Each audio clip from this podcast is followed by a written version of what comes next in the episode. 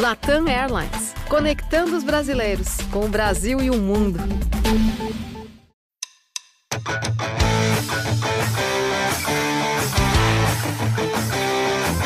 Grande abraço para você, torcedor, em especial torcedor do Massa Bruta, chegando para o episódio 61 do podcast GE Bragantino. Eu sou o Lucas Rangel, mais uma vez aí com meus amigos Carlos Santos e Danilo Sardinha, repórteres setoristas do Bragantino no GE. Globo. Depois de mais uma derrota fora de casa, o time não consegue vencer fora de casa. Já desde abril, né? Dois meses aí já sem uma vitória fora de casa. Dessa vez derrota para o Atlético Paranaense, 4 a 2 é, num jogo muito parecido com o que o Bragantino fez com o Coritiba. Né? Um 3 a 0 logo de cara. É, depois, o, no caso do Coritiba reagiu, a vítima dessa vez foi o Bragantino né, que lá na Arena Baixada, da Baixada teve muitos erros defensivos e acabou aí sendo amassado pelo Atlético, tomando até um 4 a 0 depois e, e conseguindo se recuperar, fazendo dois golzinhos ali de honra. É, e aí o Bragantino, então, mais essa derrota jogando fora de casa. Carlos, e aí? O que você achou do jogo? É, o Bragantino é, foi um apagão mesmo que aconteceu nos primeiros minutos? Qual que é a sua análise aí é, desses 4 a 2 Salve Lucas, salve Danilo, torcida do, do Massa Bruta. É, eu acho que o primeiro tempo do, do Bragantino contra o Atlético foi desastroso, né? Se a gente tiver que resumir a partida numa imagem, acho que seria a imagem do terceiro gol. Começa com uma falha é, do Natan no meio-campo, perdendo a bola, e, e depois a, um frango do, do Cleiton, que depois de, de algum tempo voltou a falhar. A gente vinha elogiando bastante o Cleiton aqui no, no podcast, mas é, não só ele, mas como todo o time do, do Bragantino foi muito mal contra o Atlético, especialmente no primeiro tempo, né? E aí, com, com 3 a 0 com essa desvantagem no placar, fica muito difícil buscar. O Bragantino até se soltou mais no segundo tempo, conseguiu é, ajustar um pouco melhor, equilibrar melhor as ações, mas é, 3 a 0 no placar, se soltou, acabou tomando o quarto, teve uma, uma reação, conseguiu fazer dois gols, mas para buscar uma desvantagem tão grande como essa fica difícil, né? Mas de uma, de uma maneira geral, partida bem ruim. Cleiton falhando duas vezes. É, nos dois gols em que o Cleiton falhou, também teve falha do Aderlan no segundo gol e do Natan no terceiro gol. Não diminui a falha do Cleiton, mas assim, é, muita gente errando né, no, nos lances e, e, também o Hurtado também, que está em, em, final de, de contrato aí por empréstimo, teve mais uma chance. Se ele dependesse desse jogo aí para ficar, a resposta seria que o Bragantino não vai investir nisso não, porque fez um, um primeiro tempo muito ruim, foi substituído pelo Alejandro, que entrou melhor, mas também não é muito difícil fazer um, um primeiro tempo melhor perto do que o, o Hurtado apresentou. Ele, nos primeiros 45 minutos aí, brigou com a bola. O, o Sardinha, chama atenção porque o time teve a semana inteira para treinar, né, cara? É, entrar desconcentrado desse jeito, enfim, é, o que, que você achou? Foi o que mais me chamou a atenção. O time, depois de ter uma semana de trabalho inteira, entra e entra num, numa sem foco, desconcentrado, não sei falhando? O que, que você viu aí, principalmente desse início de jogo? É, salve amigos. Pois é, um começo de jogo aí, como o Carlos definiu bem, né? Desastroso, né? O Bragantino, esses primeiros 30 minutos aí de, de jogo, né? Totalmente apagado, né? Foi dominado pelo Atlético e o Atlético que não entrou com a formação titular, né? Eu acho que isso também é uma coisa que chama atenção, né? Não é o time que titular do Atlético, né? Então, teoricamente, a gente poderia imaginar que o Bragantino até talvez teria uma certa vantagem por ter tido essa semana, né, para preparar para o jogo, como você destacou, e também ter o Atlético não vir com, com a força máxima ali, né? Mas que a gente viu nesse começo aí foi um Bragantino muito mal no início, e o Atlético, né, que, que, que entrou muito bem, soube aproveitar essas, essas falhas individuais que, que houve, né, do, do Natan, do Cleiton, do Aderlan, enfim, foi um começo muito ruim. É, acho que é, é, o segundo jogo seguido, né, que o Bragantino sai atrás do, do placar, né, contra o Santos também levou 2 a 0, né, apesar de contra o Santos levou 2 a 0, mas o primeiro Jogando. tempo não foi É, não foi tão ruim é, quanto exatamente. o primeiro tempo agora quanto o Atlético Paranaense, né? Esse daí, quanto o Atlético, o Bragantino estava mal mesmo. Quanto o Santos tomou dois gols, mas ainda teve uma bola na trave lá do, do, do, do Arthur. Enfim, estava tentando, né? E conseguiu a recuperação também no segundo tempo, o empate até poderia uma virada. Mas esse jogo agora contra o Atlético, esse começo foi muito mal e e é o que você falou, né? A gente imaginava que a equipe viria numa outra postura por ter tido essa semana, né? Teve dois dias de folga depois do jogo contra o Santos, daí teve a semana para preparar. Se a gente for pensar também, não teve tantos desfalques assim, né? Tirando o Ítalo, né? Que, que é um desfalque importante, que vai ficar um tempo aí por causa da inflamação no calcanhar, mas de resto, o Bragantino, em, é, em tese, tinha todos os atletas à disposição, né? Então, realmente foi um começo assim que muito ruim, até difícil de explicar pelo que o Bragantino já apresentou, né? Ter começado tão mal o jogo. É, eu, e quando eu fui olhar as estatísticas, né, eu estava até falando com o Carlos, que me chamou muito a atenção, porque foi um dos jogos em que o Bragantino, nas estatísticas, teve maior posse de bola, de todos os jogos aí, 70% de posse de bola, contra 30 do Atlético, 23 finalizações contra 10, porém, das 23, só 6 foram no gol. E aí o Atlético também finalizou 6. O Atlético, obviamente, foi muito mais eficiente. É, o Bragantino, para variar, com mais posse de bola, mas aí pecando é, na finalização, enfim, pecando é, na conclusão das jogadas e dando esses vacilos é, no campo de defesa.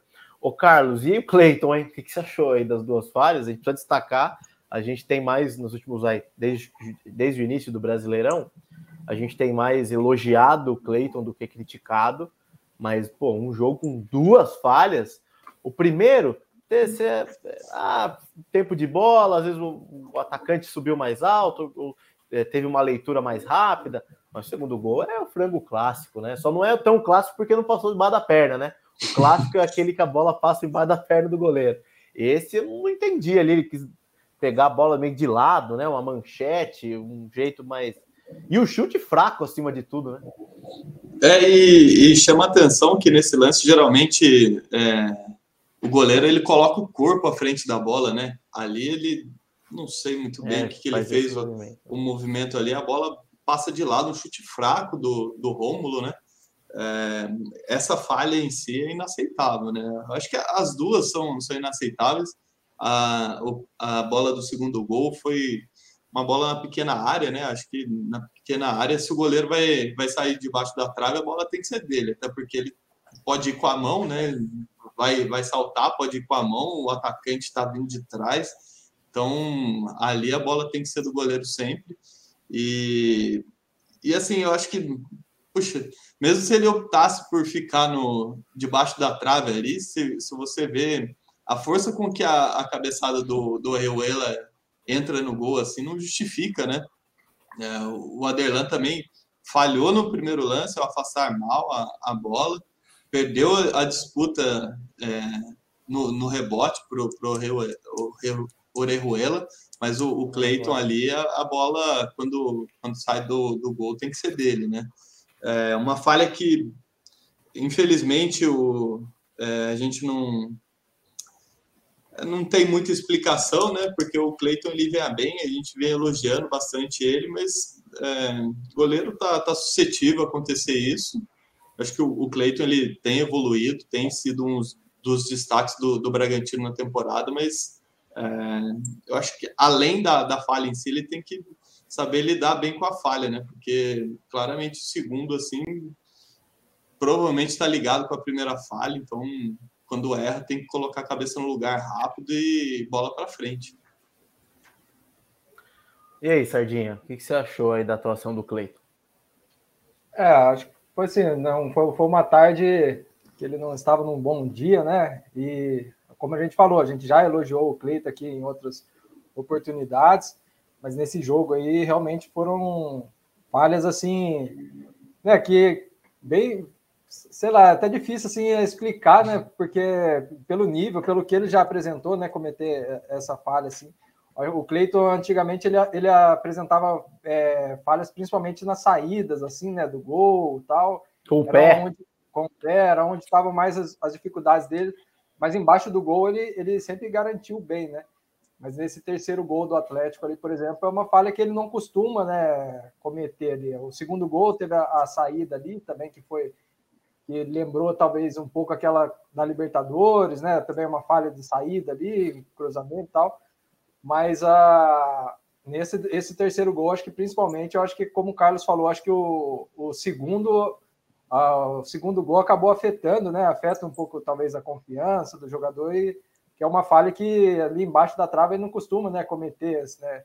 Sim, a gente sabe que todo goleiro está suscetível a falhas, né? Todo goleiro falha mesmo, é normal, mas a gente até destaca principalmente pela, pelo que a gente ele já apresentou e a gente sabe, né, do potencial do Cleiton. Então, quando ele dá uma falha dessa, realmente é estranho, né? Ver assim, a gente no começo, quando ele assumiu a titularidade, né, do, do Bragantino, ele chegou ao clube em 2020, ainda era o Júlio, né? Depois, no segundo semestre de 2020, que ele foi pegando a, a titularidade, e, e, nesse começo, né?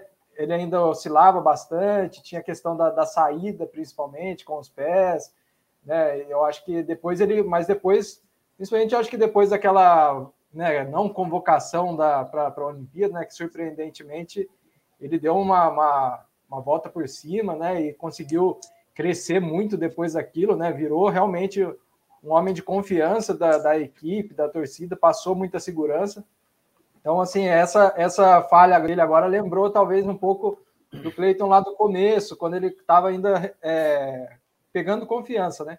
Enfim, é um, é um goleiro que, que a gente sabe que tem muito potencial, mas nessa jogo contra o Atlético aí foi, foi mal.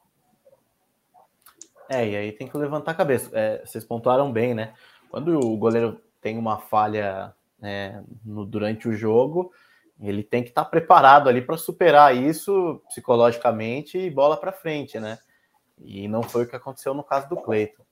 É, bom, segue a sina, né? De não, não conseguir ganhar do Atlético Paranaense. Estava levantando aqui de novo, tinha, acho que tinha até passado no, no nosso episódio pré-jogos, jogos contra o Atlético, né? Agora, desde 2020, né? Quando o Bragantino voltou para a Série A, é, seis jogos contra o Atlético, quatro derrotas e dois empates. O Bragantino não conseguiu vencer alguns times, né, desde 2020, desde que voltou para a Série A, mas desde a, é, alguns times da Série A que o Bragantino ainda não venceu, além do Atlético Paranaense, ó, não conseguiu vencer o Santos, o Atlético Mineiro, o Juventude e o Cuiabá.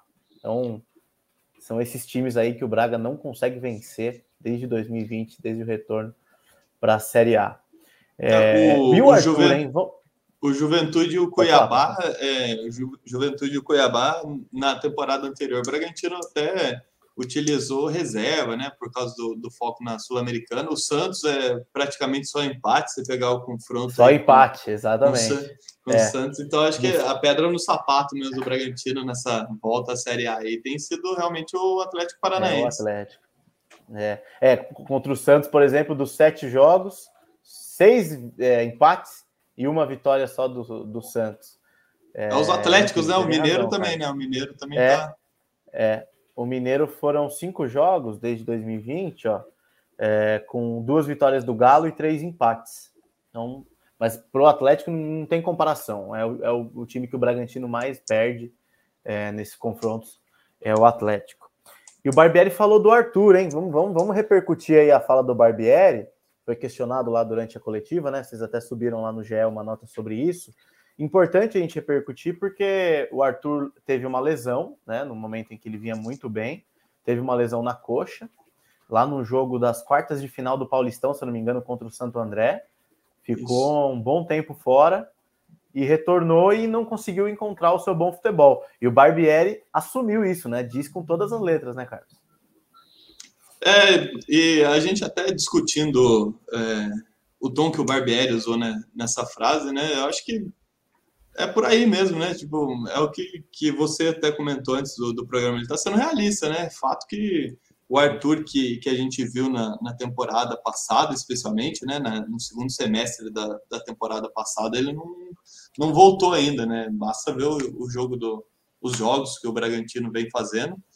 E, e mesmo assim o Arthur vem sendo um dos principais nomes desse Bragantino, né? Acho que hoje o Bragantino ele está no setor ofensivo bastante de, de Arthur e Johan, e acho que também até essa, essa necessidade, a gente vê essa, esse momento em baixa do, do Arthur tem a ver com esse, esse desajuste no setor ofensivo, né? O Bragantino na temporada passada foi, foi bastante é, um time bastante marcado por, por essa eficiência ofensiva e esse ano não está conseguindo é, ir tanto às redes assim como ou ter a mesma facilidade de, de chegar ao, ao, gol adversário como vinha tendo no, na, na temporada anterior.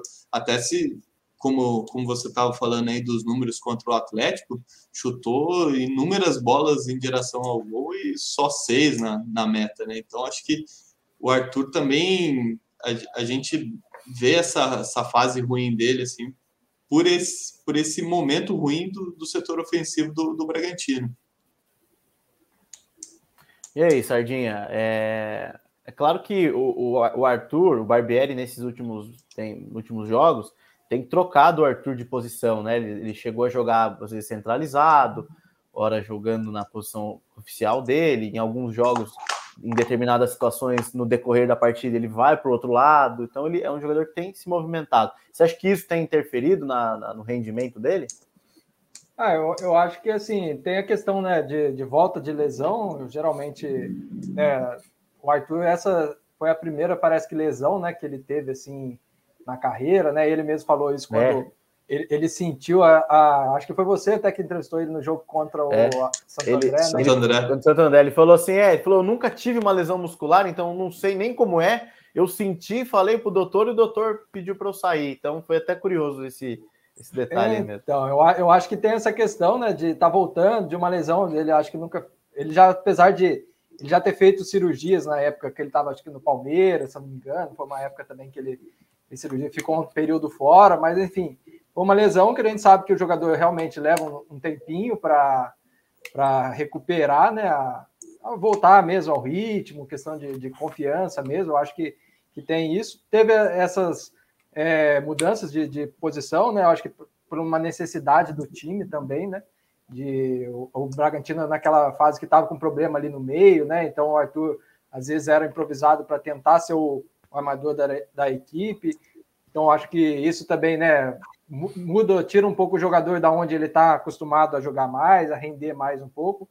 Então, assim, realmente ele não voltou ainda a ser o, o Arthur que, que era, né, antes da lesão, e principalmente o Arthur de 2021, né, que da, da, daquele segundo semestre de 2021 realmente foi semestre espetacular que ele teve, né, foi decisivo no Campeonato Brasileiro, na Copa Sul-Americana principalmente, né, então, foi um jogador importante que viveu um, um, um auge ali em 2000 e ele mesmo chegou né, a falar que era o melhor momento da carreira dele e tal, mas agora está tentando nesse processo aí de, de recuperação, ainda não voltou, né? O Barbieri mesmo falou, a gente não, não tem um botão que eu aperte e consiga fazer, né? O que a gente faz é estimular tal. E ele, até vinha, né, apresentando nesses últimos jogos aí uma, até uma certa evolução, fez gol contra o Cuiabá, marcou contra o Curitiba, né? Enfim, estava se movimentando bem, mas ainda não é aquele Arthur, né? Que que tá que, é que a gente está acostumado, né? É um jogador que, vamos dizer, né? É como vocês falaram, mesmo ele ainda não estando 100%, sendo aquele Arthur, ainda é um jogador importante para a equipe, né? Que a gente sabe que pode decidir, né? Uma, uma hora ou outra e voltar a fazer a diferença numa partida. É, a gente tem que lembrar também que o Elinho não vem num bom momento, né? Então as duas pontas, né? Se a gente pode dizer assim. Acho que o setor ofensivo do Bragantino como é, o próprio todo, Bragantino elogiava mesmo, muito. né? Se a gente for ver, é, também. É, a gente elogiava muito o meio-campo, né? Nos últimos jogos aí, principalmente no jogo contra o Santos, o trio ali, que acho que esse é o trio ideal, mas em compensação o ataque não está respondendo. Então é, é, é, complicado. O futebol tem essas é, alternâncias muito, muito rápidas, né? no, ainda mais num calendário como o nosso, jogo praticamente toda semana, é, oscila muito a situação, né? O Braga, então, permanece ali com, com é, 18, 18, pontos, 12 segunda, 18 pontos, né? Isso. Isso, 18, 18 pontos na 12 segunda colocação, perdeu duas posições na tabela, começou a, a, a rodada em décimo e perdeu duas posições aí uh, ao final aí da 14 rodada. Próximo jogo é contra o Botafogo em casa. É, e aí, vamos, vamos, já projetar essa partida, é, que vai ser a última, né? Vai ser a partida que vai fechar a 15 rodada. O Bragantino ali na, no limite né, da, da vaga ali para a Sul-Americana e já fica três pontos ali do, do Fluminense, né? Que é o sexto colocado, e já, uh, já vê um pouco o G4 se distanciar, né? Nesse momento, a vitória em casa é fundamental, né, Carlos? É, eu acho que é, é um jogo interessante para a gente acompanhar, né? O Botafogo tem um jogo no meio de semana agora pela Copa do Brasil. O Bragantino vai ter esse período todo livre, mas é um, é, um adversário direto na tabela, né? Acho que está em, em, décimo ali, com o mesmo número de pontos do, do Bragantino. Então, é um confronto direto ali pela tabela. Com certeza, quem, quem ganhar vai, vai ganhar posições, né? Vamos dizer dessa forma assim, abrir distância para um, um, concorrente direto.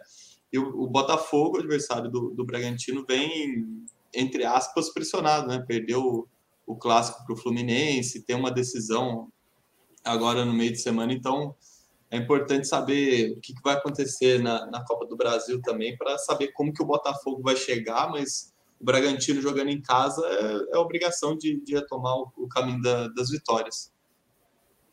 É, o, o, jogo do Botafogo é um jogo contra o América Mineiro, lá em Minas, né? Vai ser na quinta-feira, sete da noite.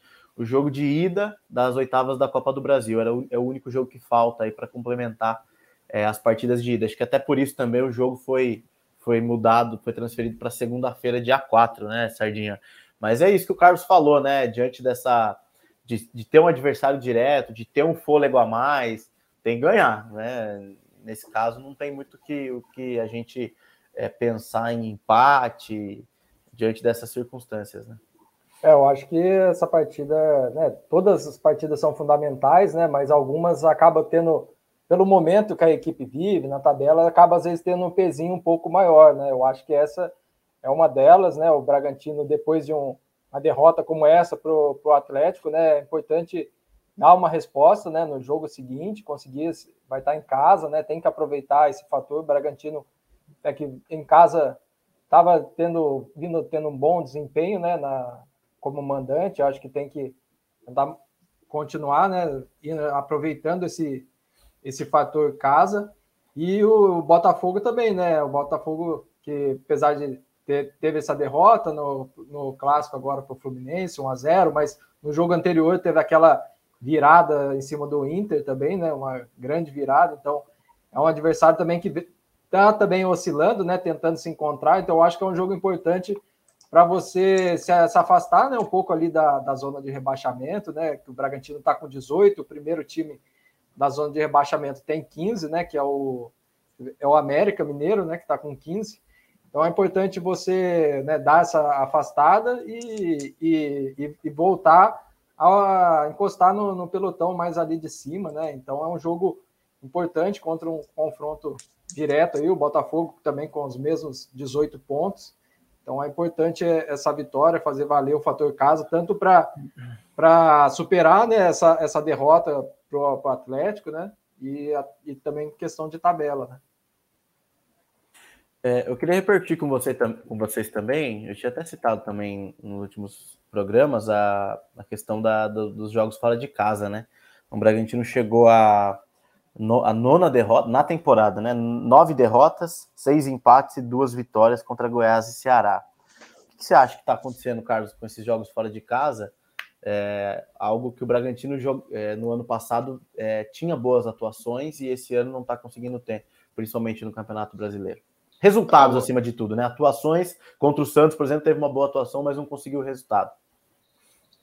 Ah, eu acho que de uma maneira geral, assim, é, é um reflexo do, do momento, assim, da temporada do, do Bragantino. Eu acho que o time ainda está em um processo de retomada de confiança e, claro, quando você joga em casa, não sei se a postura muda ou se aceita demais a imposição do adversário. No caso, contra o Atlético Paranaense, claramente foi isso, né? Aceitou é, a imposição do, do Atlético, foi amplamente dominado ali no começo. Então, acho que é, é, um pouco disso, esse processo de retomada de confiança. Às vezes o, o adversário impõe um pouco mais de pressão e o, o Bragantino fica preso nisso.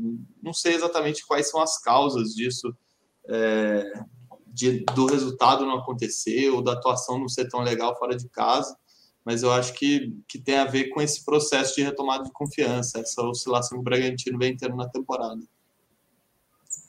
E o que a gente tem percebido, pelo menos nesses últimos dois jogos, são as falhas, né? O time tem falhado muito na defesa, falhas individuais acima de tudo. No jogo contra o Santos, a gente falou do, do Kevin Lomônaco, né? Nesse jogo teve falha do Cleiton, do Aderlan, do Natan. Sardinha, você acha que isso explica também um pouco dessa, dessa questão do, dos jogos fora de casa?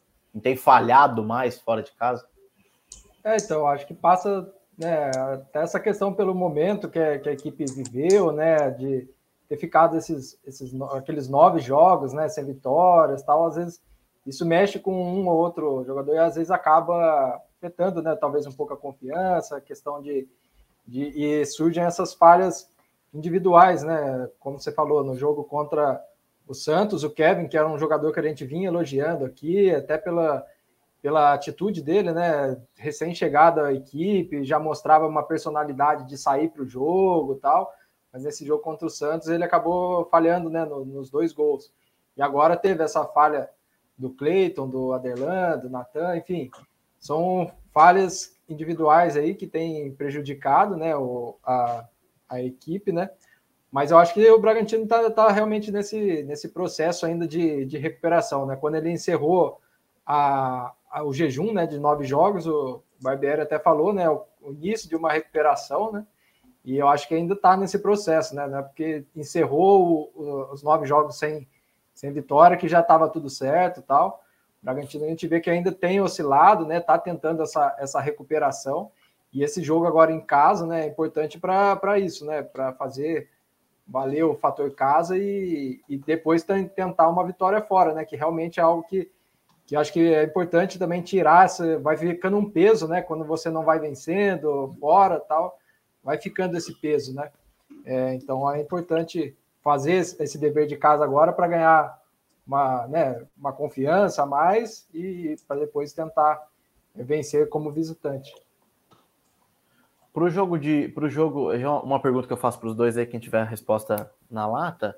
É, para o jogo do Botafogo, alguma perda específica? Algum, alguém por lesão? Algum pendurado que tomou amarelo? Creio que não, né? Que não. não. Né? O time o Barbieri deve. Acho que só, acho que a novidade só vai ser o Hurtado, que, que provavelmente já deu adeus aí, não vai mais ter. Eu acho que a, a, a, grande, a grande questão é saber como que o Barbieri deve montar esse ataque, né? O, o Alejandro entrou bem na, na, na arena. Não sei se o, o Ítalo já vai ter condições de, de voltar e assumir a titularidade. E Eu o Hurtado está com a situação indefinida, né? O, o contrato dele é. termina é. aí daqui dois dias, né? A gente está gravando na terça-feira. Tem que ver é. como que, que vai ficar essa questão do, do Hurtado. A tendência é o Alejandro mesmo, né, Sardinha? Não tem é, segredo, a, né? É, a tendência, né? O, se o Hurtado realmente sair mesmo, né? Como é o que tá com o cara que vai acontecer. É, se ele sair mesmo e o Ítalo não voltar, né? O Ítalo, quando sofreu, teve essa inflamação calcanhar o Bragantino, apesar né, de não dar uma, uma, previsão, né, o departamento do Bragantino não costuma dar previsão de tempo, mas a gente, né, eu acho que você mesmo que apurou, né, que seriam umas duas, três semanas. É, isso. É, o que eu apurei lá, na, eu apurei com, com a comissão lá no gramado da Vila, que, que era de três a quatro semanas. No é, mínimo então... três semanas ele ia ficar fora.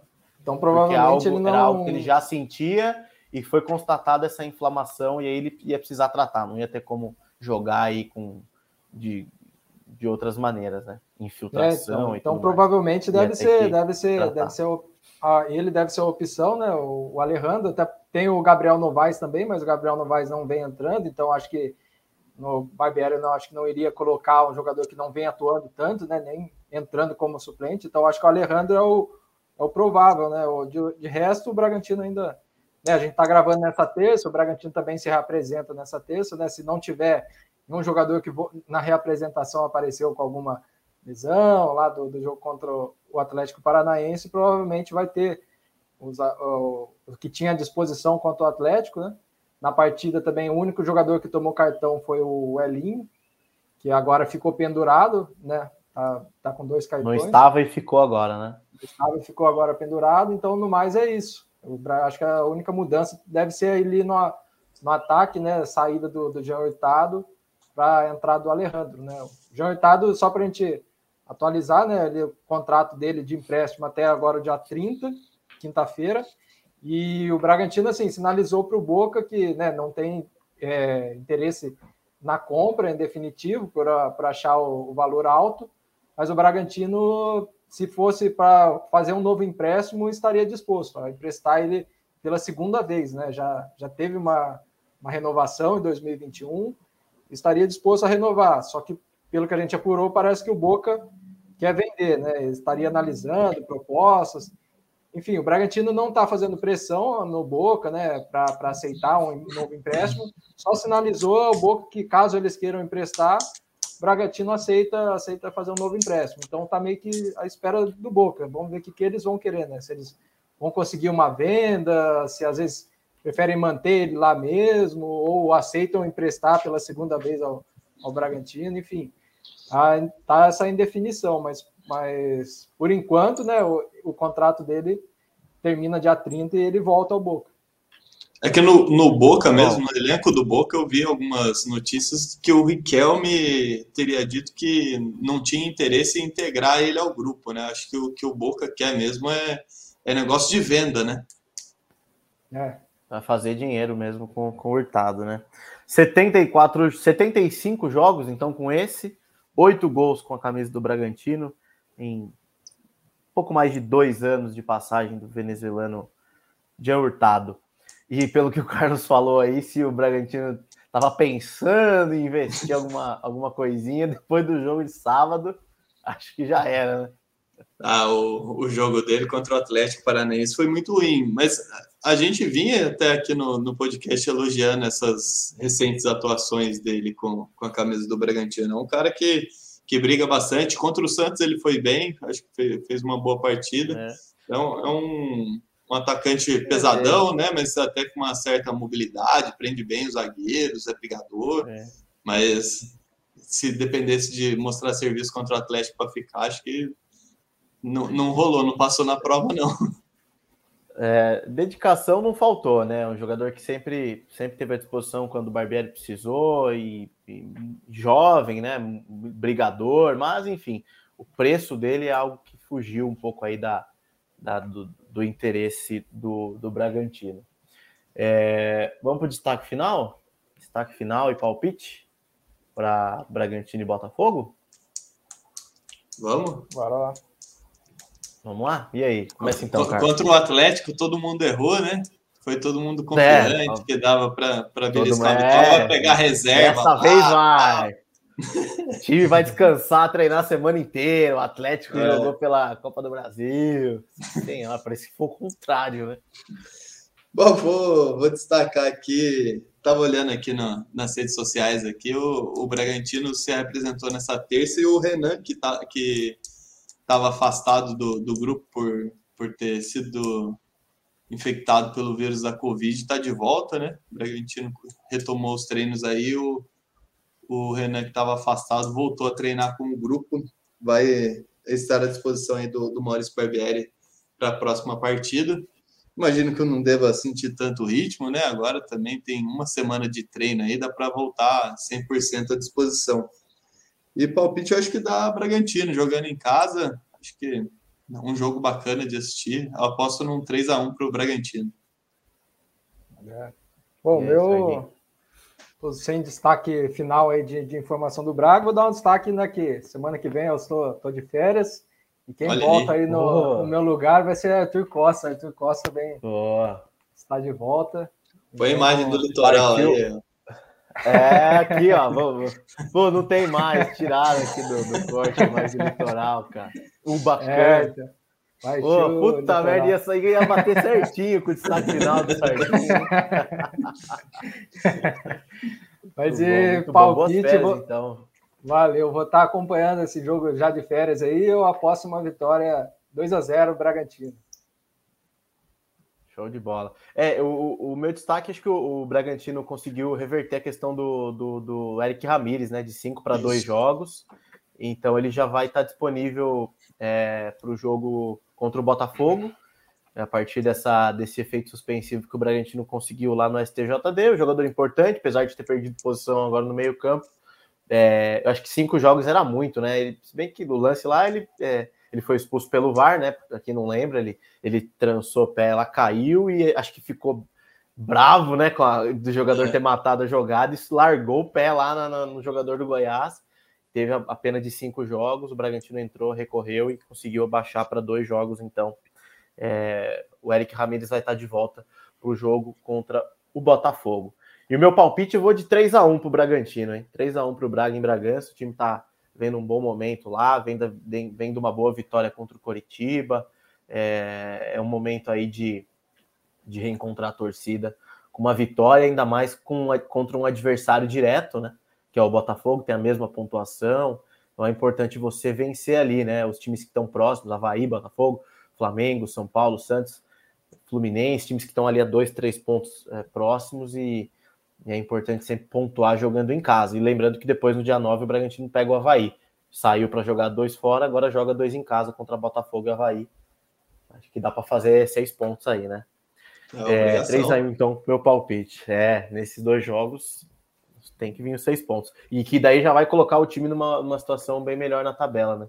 Se, se é, e se, e se não fizer os seis, fica lá embaixo, né? Exatamente. Aí que você, o Sardinha que destacou bem, né? Já tá, tá só a três da zona de rebaixamento, né? Então, é, América e Coritiba ali tem 15 pontos, então o Bragantino que, que comece a. Se não, se não vencer em casa, se perder ponto em casa, que já comece a olhar para trás também para não tomar nenhum susto, né? Certo? Beleza, então? Passando a régua, então, no episódio 61 do podcast GE Bragantino. Agradeço mais uma vez Danilo Sardinha, Carlos Santos, Bruno, né, que está com a gente na técnica aí. E é isso, vamos ver como é que vai ser aí os próximos, como serão os próximos dias de trabalho e o próximo jogo do Bragantino e voltamos logo mais para repercutir então as coisas do Bragantino. Beleza, torcedor? Um abraço e até a próxima.